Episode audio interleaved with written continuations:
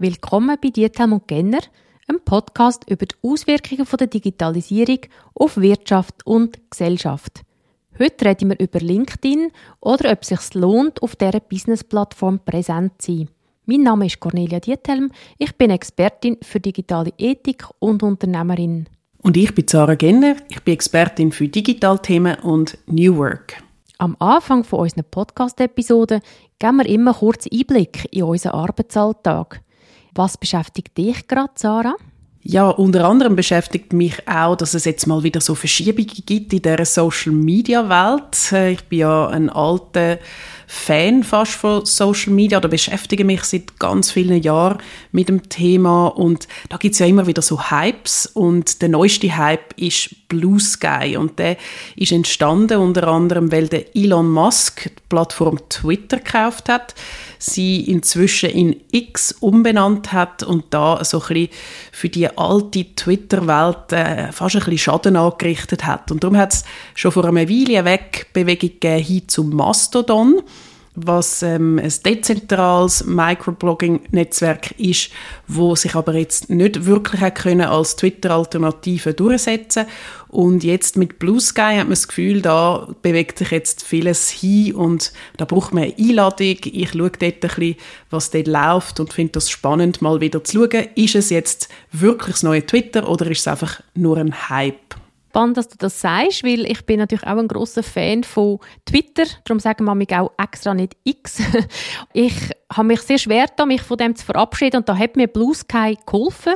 Ich tue jetzt eigentlich Blue Sky jeden Tag nutzen, weil es ist wie ein das Twitter in den Anfängen. Kann natürlich auch gewisse Sachen nicht. Das ist auch viel eine kleinere Community. Aber es hilft mir eigentlich, mich von X zu lösen. Und auch die Firma und auch Datenschutzpartner, wo ich beteiligt bin, wir haben eigentlich all die Accounts auf X bzw. Twitter haben wir jetzt geschlossen. Ich habe bei mir selber auch gemerkt, dass meine Dominanz, was Social Media geht, bei LinkedIn liegt, schon seit ein paar Jahren. Und habe im Sommer auch an so einem LinkedIn Editorial Programm teilnehmen und freue mich jetzt sehr, mit dir über das Business-Netzwerk zu reden. Vielleicht zum Anfang ein paar Basisinformationen. Also LinkedIn, äh, man hat ja das Gefühl, fast alle sind getroffen. Es sind also im Moment 18 Millionen Menschen aus der Dachregion. Viele von uns haben vielleicht vor langer, langer Zeit mal zwei Accounts gehabt. Einen bei LinkedIn, der andere bei Xing. Und Xing ist wahrscheinlich in der Zwischenzeit wirklich tot. Was viele nicht wissen, ist, dass LinkedIn Microsoft gehört. Und zwar hat der Konzern LinkedIn 2016 übernommen für 26 Milliarden. Ist sicher ein gutes Geschäft gewesen. Ausrichtung ist aufs Business, hat auch spezielle Zugänge, zum Beispiel für Marketing oder für Personalverantwortliche. Und was sicher auch noch gut ist zum Wissen, die Ausrichtung ist eben eher ein freundliches, konstruktives Miteinander und eben in einem professionellen Kontext der Arbeitswelt. Und du, Sarah, bist ja Spezialistin auch für New Work. Welche Bedeutung hat LinkedIn? Ja, für mich ist das auf jeden Fall eines der zentralen Elemente von einer digitalen Arbeitswelt geworden. Also ich sehe nur noch wenige Leute, die dort gar nicht drauf sind. Und vor allem die Technologieaffinen, die sind dort teilweise schon seit ewig drauf. Ich selber bin auch schon einmal drauf gewesen und habe dann nach einem Datenskandal das wieder gelöscht und bin dann vor zehn Jahren oder so wieder draufgegangen, wo, bevor ich in die USA gegangen bin, ein Jahr forschen oder im Bereich Internetforschung.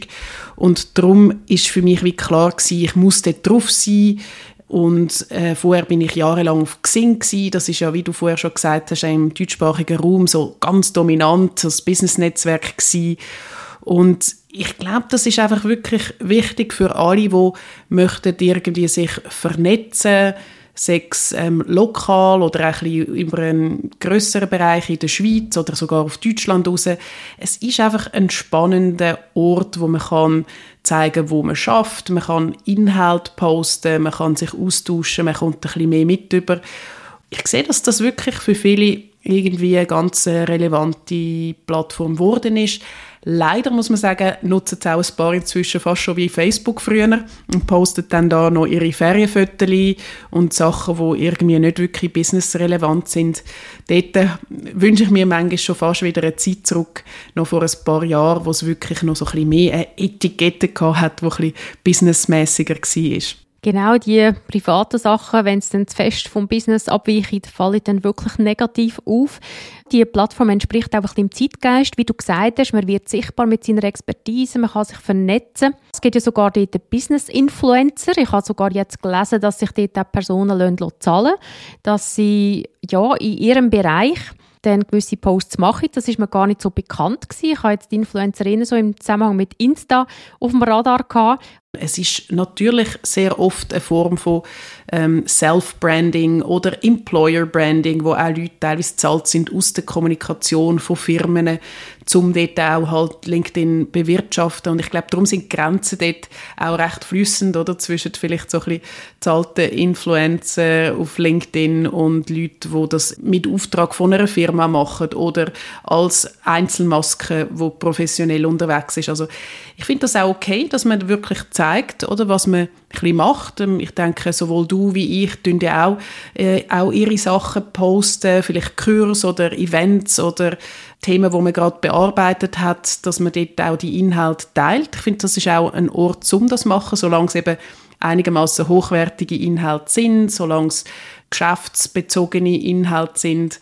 Gerade auch im Employer Branding, oder, ist das natürlich für Firmen auch umso wichtiger, wenn es Firmen sichtbar sind, Mitarbeitende, die bei Firmen angestellt sind und im Fachkräftemangel muss man eigentlich Firmen so positionieren, dass sie attraktive Arbeitgeber auch sind. Und das bedeutet ja Employer Branding, dass man dann eigentlich zeigt, für was die Firma steht, dass das für Menschen sind und Darum glaube ich, ist das auch indirekt ein sehr wichtiges Netzwerk, um eben Fachkräfte anziehen oder auch aktives digitales Recruiting zu machen. Dort lohnen sich ja dann auch dann die Bezahlversionen von LinkedIn, wenn man wirklich über das HR versucht, äh, gezielt auf Fachkräfte zuzugehen sehr viele Personen sind auf Social Media Plattformen wie LinkedIn. Das heißt, man erreicht natürlich viel mehr als vielleicht über einen Twitter Account. Das finde ich sehr positiv.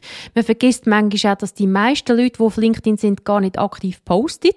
Also viele sind an für sich stille Genüsserinnen, tun einfach liken oder mit jemandem fähnen, wenn er ein Jubiläum hat, aber tun nicht selber Posts ähm, publizieren, was ich am Anfang auch gar nicht verstanden habe. Aber es gibt vielleicht Personen, die da gehemmter sind, die sich das nicht zutrauen. Und ich finde es natürlich auch sehr spannend vom Employer Branding her, wenn es wirklich Leute gibt, wo man wie sagt, die von sich aus auf Sachen aufmerksam machen, themenbezogen, wo sie dahinter stehen, wo sie spannend finden, wo sie begegnen.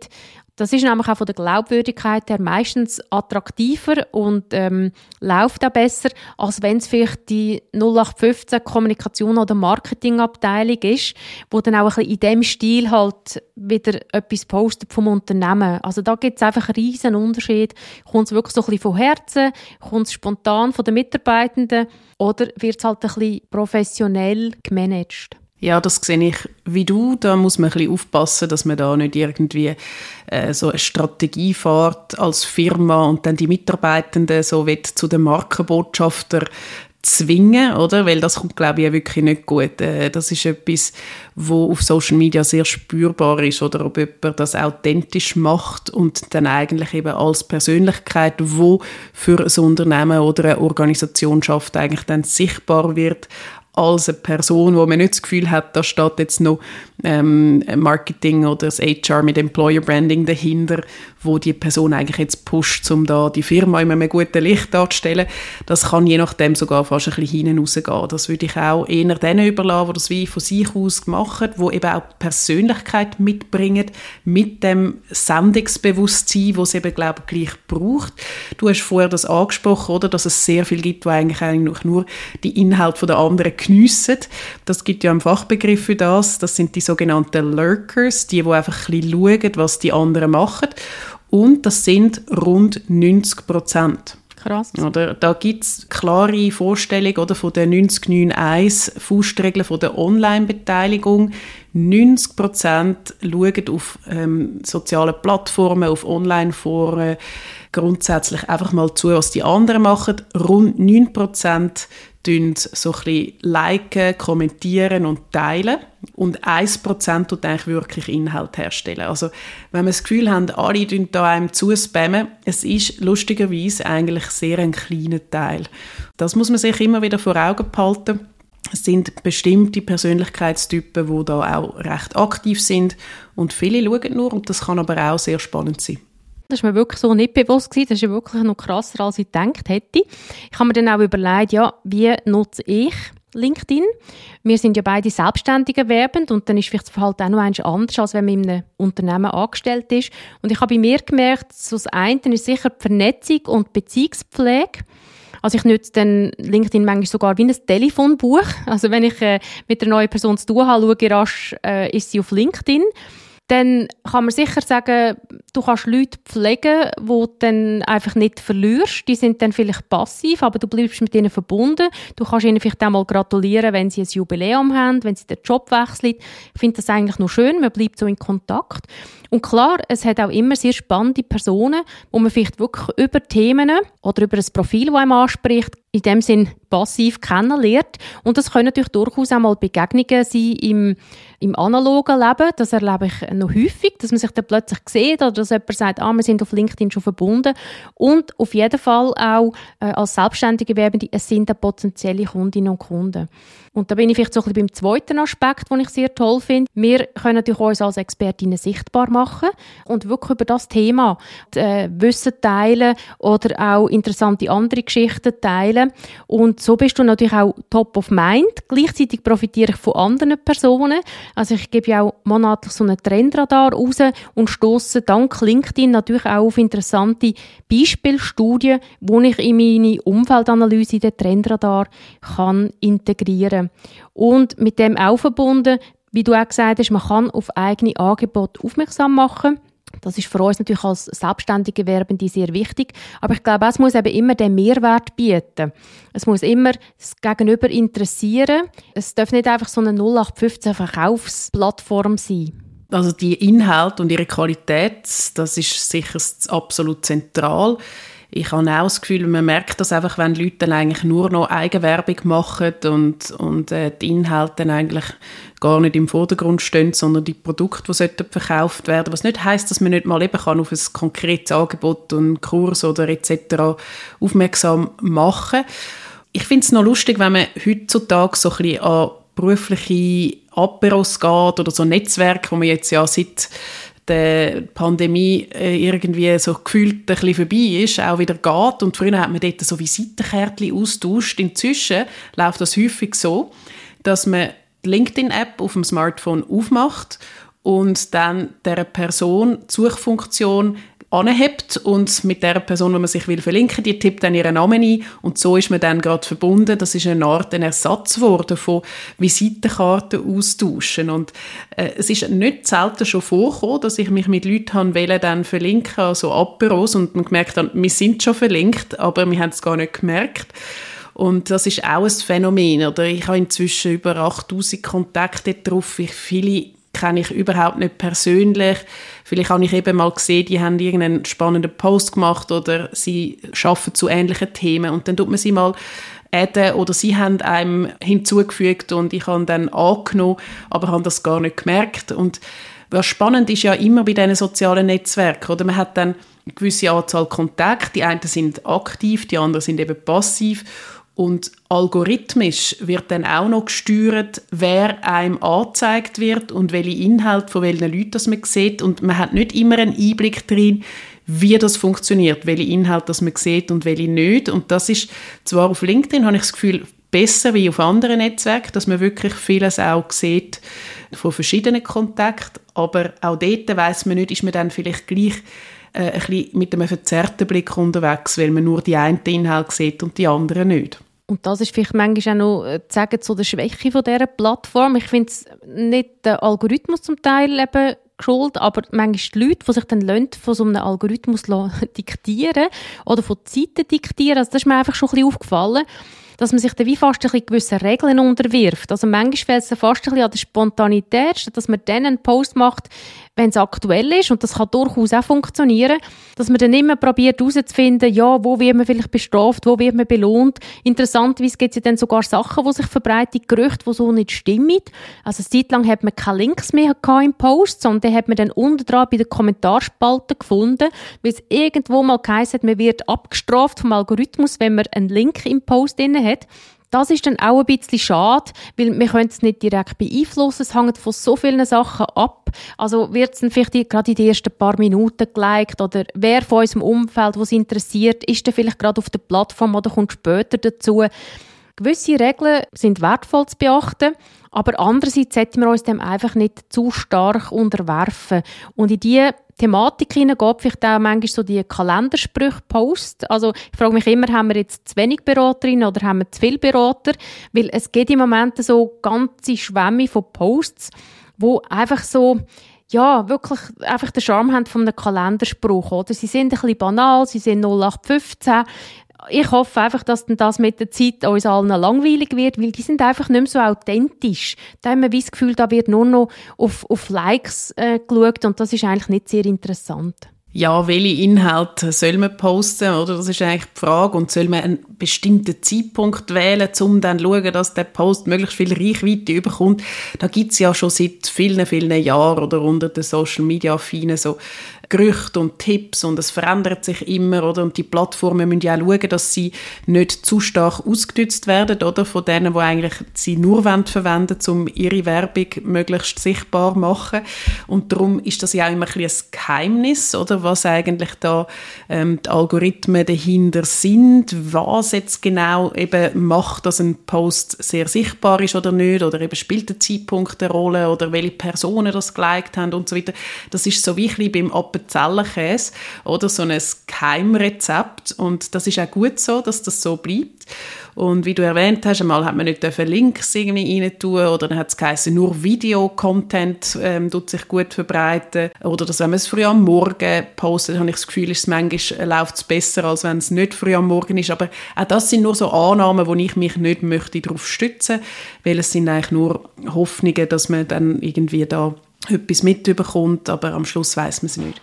Was ich auch ein mühsam finde, ist, wenn man in Posts reingepostet wird, also wenn mein Name in Posts vorkommt, wo ich nichts zu tun habe mit dem Inhalt. Es ist vielleicht dort dann auch ein bisschen die Frage von der Menge. Also bei mir ist auch vorgekommen, dass jemand dann einfach meinen Namen systematisch in alle Posts rein hat. Dort habe ich dann wirklich einfach mal direkt per Mail geschrieben, das empfinde ich eigentlich als Belästigung. Hör auf mit dem. Ich wollte nur erwähnt werden, wenn es direkt mit mir zu tun hat was ich auch merke, dass andere dann immer so Aktivierungsfragen stellen. Das sagen wir auch, das tut äh, einfach einen motivieren zu kommentieren und dann läuft der Post besser.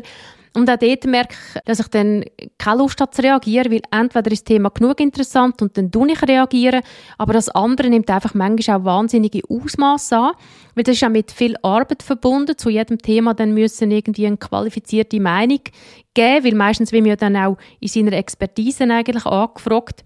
Also das sind also so ein bisschen Mechanismen, wo man eben dann vielleicht sagt, das ist positiv für den eigenen Post. Wo ich aber wirklich denke, da muss man sich selber keinen Druck machen, da muss man wirklich selber ein bisschen schauen, was einem gut tut und dass es auch noch Spaß macht. Ich mache zum Beispiel auch keinen Contentplan.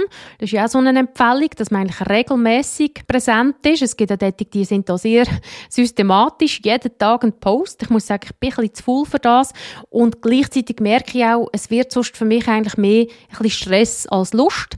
Lustigerweise habe ich über das auch einen Post gemacht und das ist einer von denen, der am besten gelaufen ist.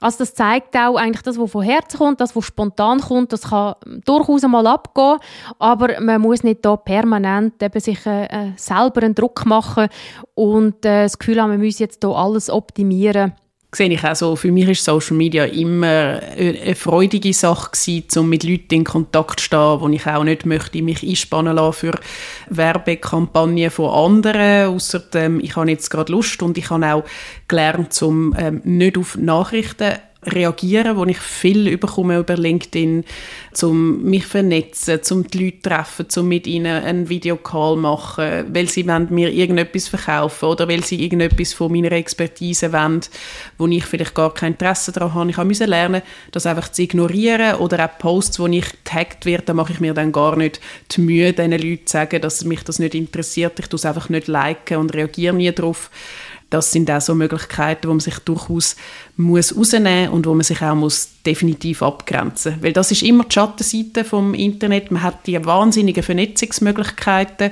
und das ist richtig toll. Und auf der anderen Seite kann es einem auch überfluten und dort muss man immer wieder herausfinden, wo kann man eine gute Mitte finden für sich, sodass man wirklich das Positive von dieser Vernetzung herausnehmen kann und gleich noch genug Ruhe, damit es einem noch gut geht dabei. Was ich noch spannend finde, ist, dass LinkedIn wirklich aktiv eigentlich Kultur auf der Plattform ja, sagen wir, managt, beeinflusst. Das ist mir am Anfang gar nicht so bewusst gewesen.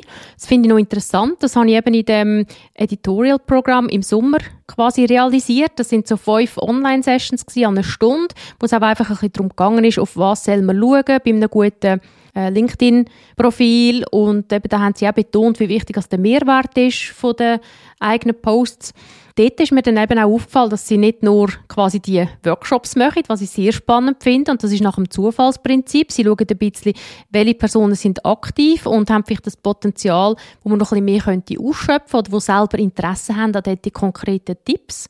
Und was ich auch realisiert habe, dass sie ganze Redaktionen haben. Also sie selber schauen dann auch, was passiert auf dem Netzwerk, wo werden vielleicht auch aktuelle Themen beurteilt, eingeordnet. Und es gibt ja auch schon so die Top Voice LinkedIn. Auf das sind die Leute auch sehr stolz. Das sind Personen, die einfach durch ihre Posts äh, ja, bekannt werden. Zum Teil sind es bekannte Personen, zum Teil sind es auch gewöhnliche Personen mit ihrer Expertise. Das finde ich eigentlich noch recht interessant und sie haben auch in dem Programm mehrmals betont, dass freundliche, konstruktive Miteinander ist für sie wichtig und das finde ich zum Beispiel eine, eine gute Sache, das schätze ich an LinkedIn. Ja, ich habe auch das Gefühl, dass LinkedIn das deutlich besser und gesteuerter macht, dass sie eben auch sich dort selber in der Verantwortung sehen. Das ist ja auch bei Partnerplattformen ein das Problem, dass sie sich dort komplett rausnehmen und sagen, wir sind nur eine Plattform und ähm, was die Inhalte sind, wo andere aufstellen und was da für eine Diskussionskultur ist, ist uns egal. Und das finde ich auch eine lobenswerte Sache, dass da irgendwie ähm, die Verantwortung auch wahrgenommen wird. Ja, mein Tipp in dem Zusammenhang wäre, dass ihr investiert in euer Profil, dass ihr ein aussagekräftiges Profil habt mit einem guten Foto. Und ich kann bei mir auch selber sagen, es ähm, ist auch im Hinblick auf ein VR-Mandat relevant sein. Also ich bin bei einem von meinen drei VR-Mandaten bin ich wirklich über LinkedIn quasi gefunden worden. Also das kann ich sehr empfehlen. Ich denke mir, das ist wirklich in der heutigen Zeit von Vorteil. Und was ist dein Tipp, Sarah?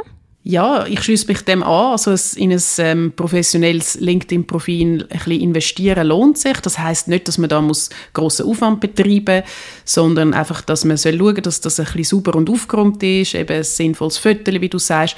Und ich empfehle vor allem auch, dass man noch soll schauen was es da noch für andere Funktionalitäten gibt, oder? Wenn man jetzt da Lust hat, ähm, ich habe ja mitgewirkt also mit einem LinkedIn Learning Kurs, da gibt es eben auch zahllose Online-Learning-Angebote, wo man kann sich dort äh, weiterbilden online zu ganz bestimmten Themen. Das geht von zahllosen Excel-Kursen bis hin zu unterschiedlichsten Business- und geschäftlichen und Organisationsthemen. Auch eben über das Digital Recruiting kann man sich dort gut informieren. Ganz herzlichen Dank, Sarah, für das Gespräch. Ganz herzlichen Dank euch, unseren Hörerinnen und Hörern.